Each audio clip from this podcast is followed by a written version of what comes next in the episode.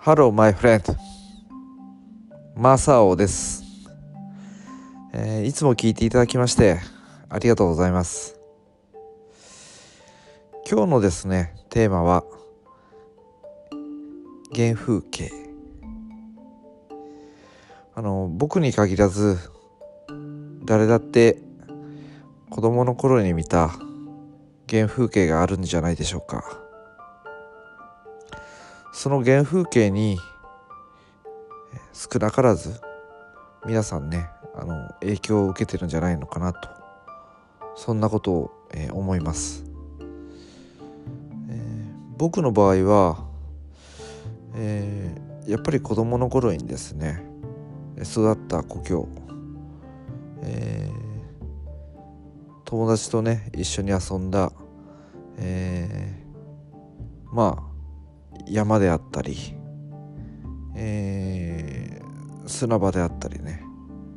えー、結構ねあのー、今私が住んでるところって、え、昔のね山城があったところなんですけどまあちょっと山の、え、山の中にあります。え、まああの新宿から、えー、私の最寄り駅まで、えー、20分ぐらいの、えー、電車でですね距離なんですけど、えー、そういったあの距離なんですけどまあね適度に自然があります、えー、まあその自然があるんでね結構、えー、今住んでるところを選びまして、えー、もうね15年近く、えー、ここに住んでます、やっぱりそれを選んだ理由も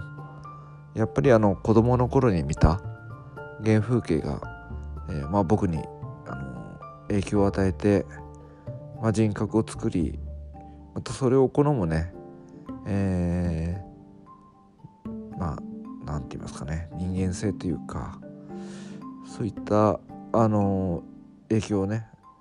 与えてくれたんじゃないかなと思います。思い返すとそうですね。例えば山だとまあよくねあのー、友達がねあのまあ山の近くに住んでたんでね、まあ、その友達のところに遊びに行くとまあ一緒に山の中入ってってあのーそこでそこにあるね山の中にある川とかねそこであのー、沢ガニを探したりとかねあとはそうですね、まあそこで取れるなんかまあいろいろいますよね。アメンボとか。えー、やばい。ちょっと名前が出てこないんですけど虫とかね、うん、で時々あのなんかカブトムシとかもいたりして。でまああの梅雨が過ぎるとねあの、まああのホタルがいたりとか、えー、まあ割とねあの福岡だ福岡なんですけどまあ割と都会にも近かったんですがまあ適度にね自然があってえー、まあね結構そこで育ったっていうのは結構自分に影響を与えたんじゃないかなと思います。まああの山派か海派かっていうとね僕は多分山派ですねうんあのー、まあ他にも山ではね、えー、思い出があってあのー、うちの親父の、まあ、会社の同僚の方で E さんっていう方がいらっしゃって、まあ、その方がねあのまあ目白が好きであのなんですか鳴き声のいい目白っていうあの野鳥がいるんですけどね。あのそれをですねよくあの連れてってもらってですねあの一緒に山の中入ってあの鳥持ちっていうんですけどまああの長いあの竹の竿にですね先端の方にあの例えばの輪切りにしたみかんをつけて、えー、それであのえー、目白をですね、え呼び込んでですね、えー、捕獲して、えー、カゴで飼ったりって、まあ、今だったら捕まるらしいんですけどまあその当時あのまだねえー、なんだあのどう、ね、野鳥保護法っていうんですかね、まあ、そういうのもあったのかななかったのかちょっと分かりませんけどもう今からもう40年以上前の話なんであのー、よくね取りに行ってました。であの、まあ、その方がね結構目白の育て方とかねいろいろ教えてもらってよくねあのー、僕自身も何匹かあのー、小さいカゴにねあの飼って、えー、目白の鳴き声をねまだ小学生くらいだったのかな。うん。まあよく楽しんでで目白のためにねあのえ、まあ、大根の葉っぱをとその目白用のこう団子みたいなあの今でいう、えー、泡とかきびとかなんですよね。えー、まあその辺を、えー、大根の葉っぱですりつぶして、えー、まあ団子のようにしてねそれを与えてると、まあ、結構食べるんですよ。それで結構鳴き声がね結構変わったりとか。うん、であの目白って面白いのがあの同じカゴの中に2匹入れるとね鳴かないんです。うん。まあいろいろね勉強になりました。うん。ああ人間も一緒だなとかね。まあまああのまあまあ人にもよるんでしょうけどね。まあ僕も周り人いたらね逆に言うと泣きまくるというかね喋りまくる方なんでねあんまりあの 一概に言えませんが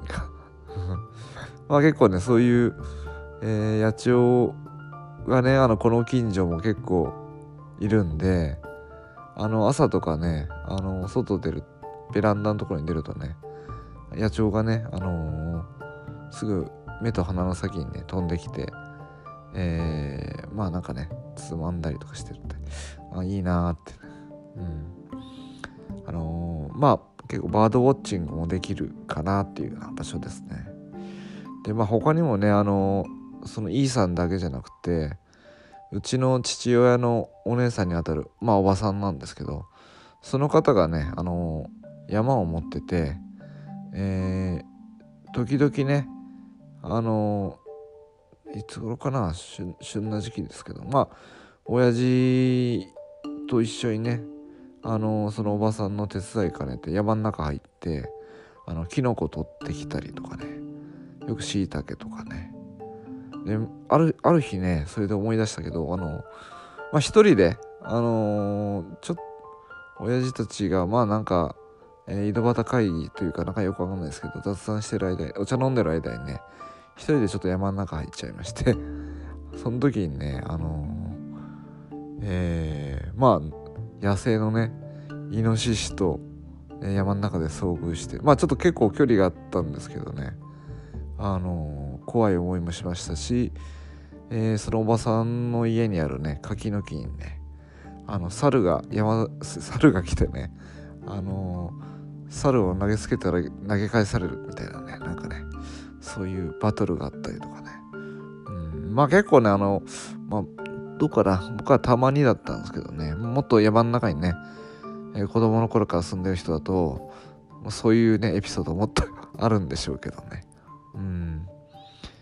構ねあのー、思い出いっぱいありますね。まあ2回ぐらいね山でもあの遭難しかけたこともあってまあただいつもねなんか不思議とねあの助かるんですけどまああのー、まあ日頃のね行いが良かったからかまあ山の神様がね助け助けてくれたのかなとかね思ったりもします。はい。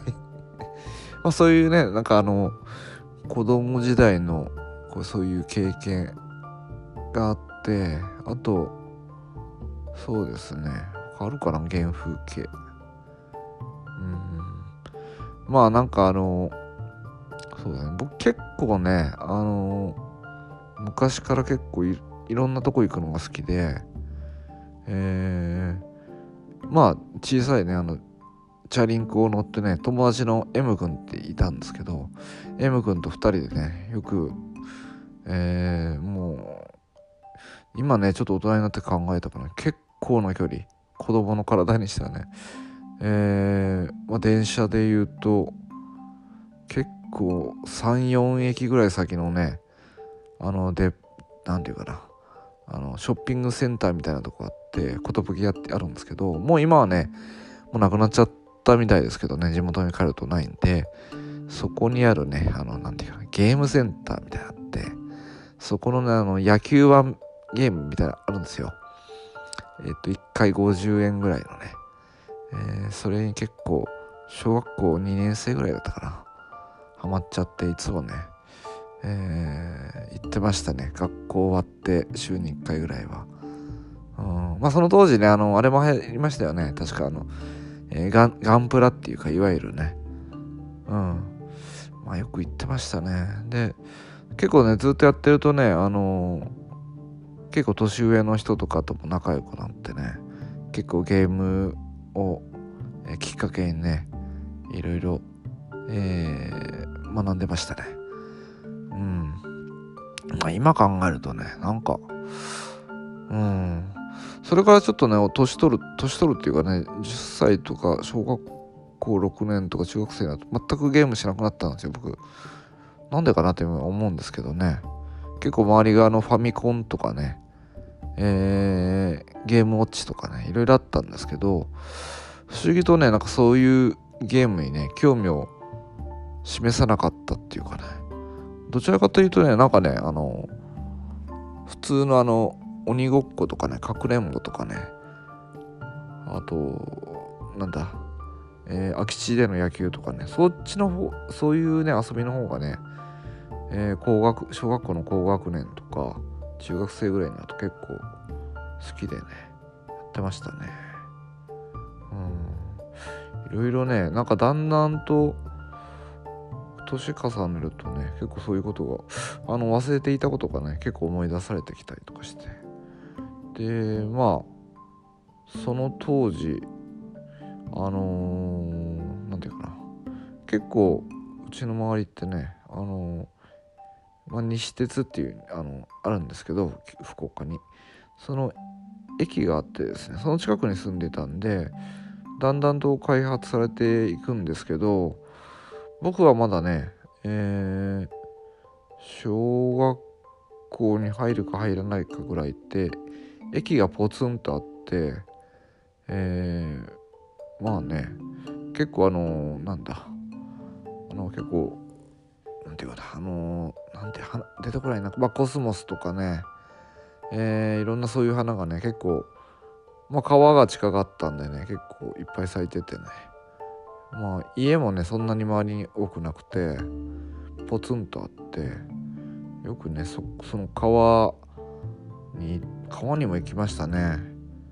うん。で川入ってその当時その今みたいにねなんかこうコンクリートでこう固められたようなね人工的な川じゃなくてほんとそのまんまの川でね。で近所の友達たちと一緒にね川入ってね遊んだりとか釣りしたりとかね。うん。でそこにね昔なんかちょっと読んだ本であのカッパが出たっていうねなんかねそういう あの都市伝説みたいなのがあって。で結構ねいないかなってね一人でね毎日あの毎日じゃないですけどね歩いてね探してましたけどまあ一度もね見つかったことはないですけどね。うん。あとはそうですね。あのーまあ、そのさっき言ったその駅があってまああのえー、さっき言った川？よく遊んでた川があるんですけどその、えー、ちょうどその川を川の上にその電車が渡るね鉄の橋が鉄橋があってえー、どれぐらいかな？2 3 0メートルぐらいあるのかな？まあ今もあるんですけどこの年になるとね見るとねあああのまだあるなと思ってね。まあ途中ねもう40年も経ってんでね補強とかされてるとは思うんですけどで子供時代ねよくねあのやりませんでしたかねみんな。あの勇気のあるやつを試すみたいなね。あのまあ男の子なんでね。それであの何をしたかっていうとあのその鉄橋のへりのところにですねあの捕まって結構高さあるんですよ。あの川に落ちたらまあ溺れはしんいや結構多分怪我するでしょうね。そうではないかな。まあ2階か2階ぐらいの高さがあるのかな。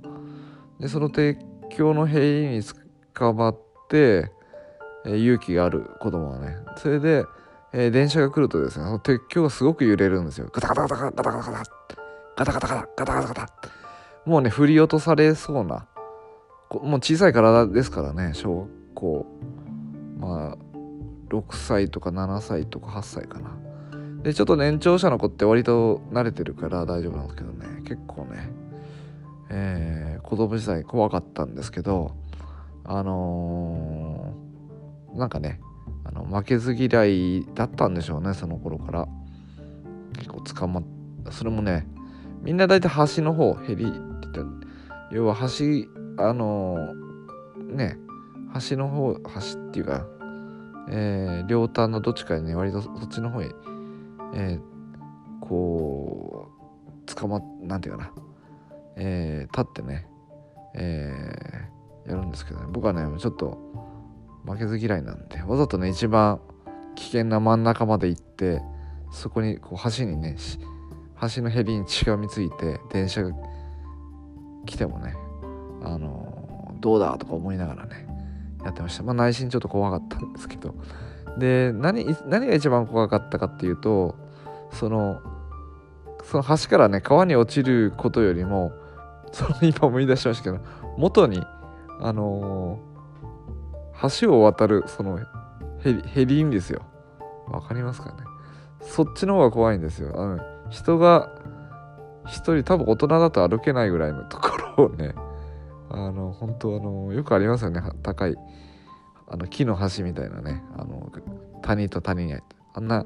あれより狭いんでね。結構ね。怖かったな。まあ結構ねそういう思い出が子供時代あってそこでね結構いっぱいそのさっきの野鳥を取りに行った話とかあの獣っていうかねそういうのにえー、触れた触れたっていうかね遭遇した話とかあとそういう、えー、まあね恐怖体験じゃないですけどそういう勇気を試されることとかね、あとその頃ねまあ今もそうですけど結構本が好きだったんですよね。あの何、ー、て言うかな父親はね当然あのえー、まあね朝から晩まで遅くまで働いて家に戻ってきててあんまり子供時代ね平日あんまり会ってる覚えではないんですけどまあ母親もあのー、え保険保険外交員っていうのかなそういうのやっててで姉が2人いるんですけどみんな6つと8つ離れててでまあその近所の、えー、駅からね結構1時間ぐらいある私立の女子中学とか高校にねずっと姉2人とも通ってたんで、まあ、いつもあの小学校とかねあと幼稚園戻ってくるとね僕しかいないんですよ家に。うん。それでねまあよくあの家にあった本とかあとまあうちの母親とかね親父親父もそうなんですけどね割と本買ってくれるんでねまあお金ももらえたんでよくね本読んだり漫画もね買ってきてですっかりねその近所のもう今ないんですけど、えー、北橋書店ってそこのねおばあちゃんとねおばあちゃんにねよく見てもらってましたね。ままた来たん来たんねみたいなね。うん。でそこで買って家に帰ってえー、読むんですけどね。ただあのやっぱ寂しいからなんかね静かすぎるとなんか怖いんですよ。それで、えー、音楽がそういう洒落たものがうちにはなかったんであのテレビをいつもつけてましたね。うん。で、えー、それがねやっぱ小学校ぐらいからな幼稚園ぐらいかな。あのー、その今ないんですけどねあの3時の会いましょうとかねなんかそういろいろあるんですけどそこでねあの心霊コーナーっていうのがあって結構ねあのえー、それがですね本読みながらも耳に入ってくるんでね非常にね怖くなってきてやっぱ一人しかいないじゃないですか。もしふっと振り返ったらあのお化けいたらどうしようとかね思ってね。えー、だんだん怖くなってきてあのまあこたつが冬だったらねあったんでそのこたつの中にあの潜り込んでね本読んだりとかね、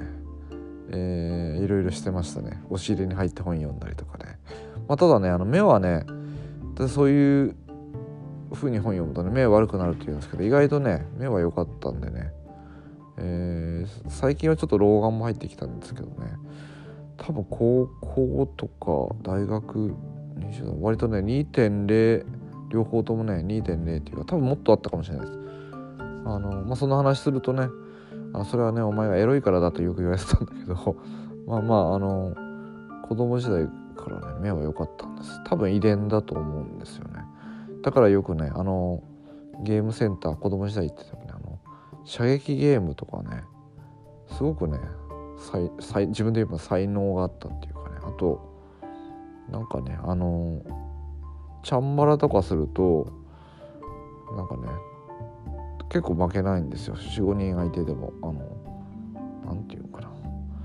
まあ、動体視力があったのか分かんないんですけど結構うん、見えるんですよね。人のなんか体が反応するのもあるんですけどね。多分俺剣道とかやってたら多分良かったんでしょうね。フェンシングとかね。あと弓矢とか。多分遺伝もあるのかな。僕はあんま子供時代にあんまスポーツとかやらなかったんですけどあの父親とかはね水泳とかそういう水泳で特にな県で4位か5位とかで母はねえー、テニスで、えー、県で2位とか3位だったか結構ねあの2人両親ともあの運動神経抜群だったんですけどね、まあ、私はあんまそういうのになかったのかあとそのなんか習い事が嫌いだったんでね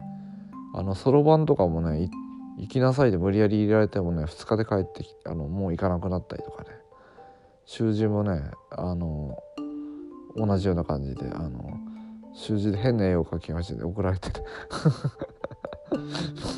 であとなんかいろいろありましたね。公文みたいななんかそういうのも生かされてそういうのだことごとく拒否して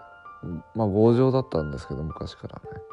ねこんなの言っても面白くないよって言ってまあけどその時ねちゃんとね習字とか言ってたらまた違ったんだろうなとか思うんですけどまあ今ね別にねだんだんとワープロできたりとかパソコンとかあるからねそんなにあの字がうまいとかねあの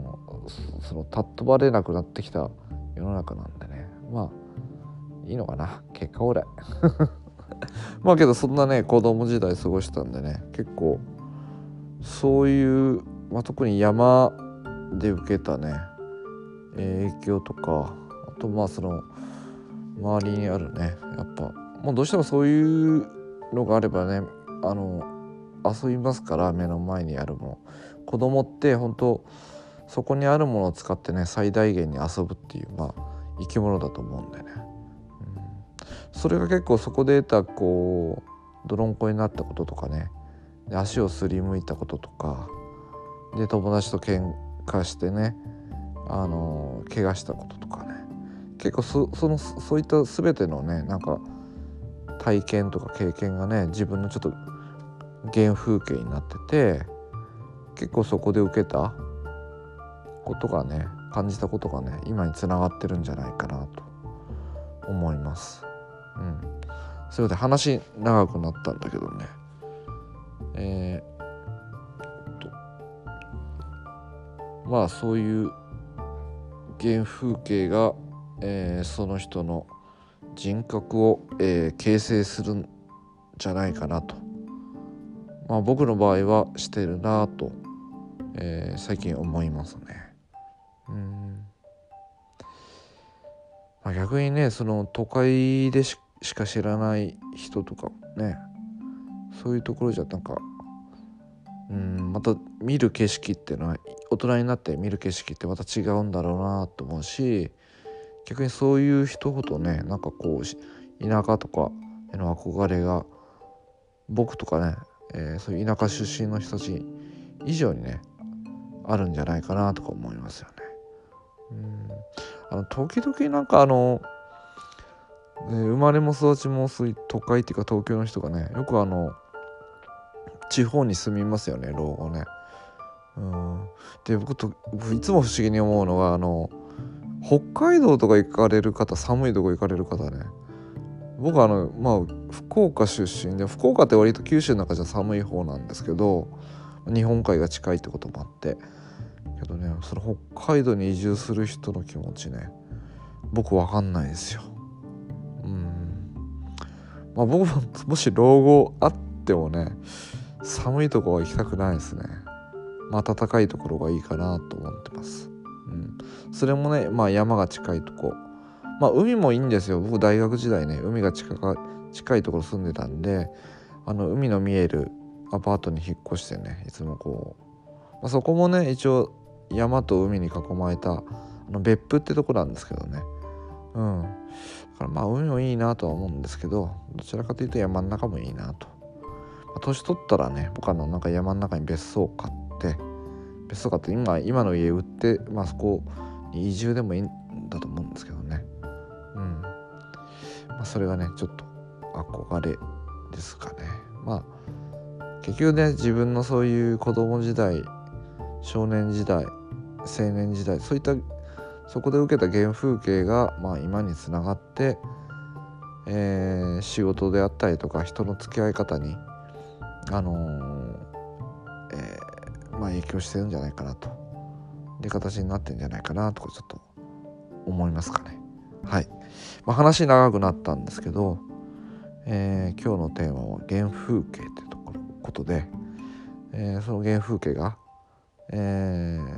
ー、自らにね与えた影響とか、えー、それをちょっと今話しながら考察したいなと思ってね、えー思いえー、話してみました、うん、すいませんあの取り留めもない話なんですけどいつも、うん、まあ皆さんもねたまにはそういうことをちょっと振り返って、うん、自分を見つめ直すもいいんじゃないかなと思います。はい、えー、最後までね、えー、聞いていただきましてありがとうございました、えー、See you again luck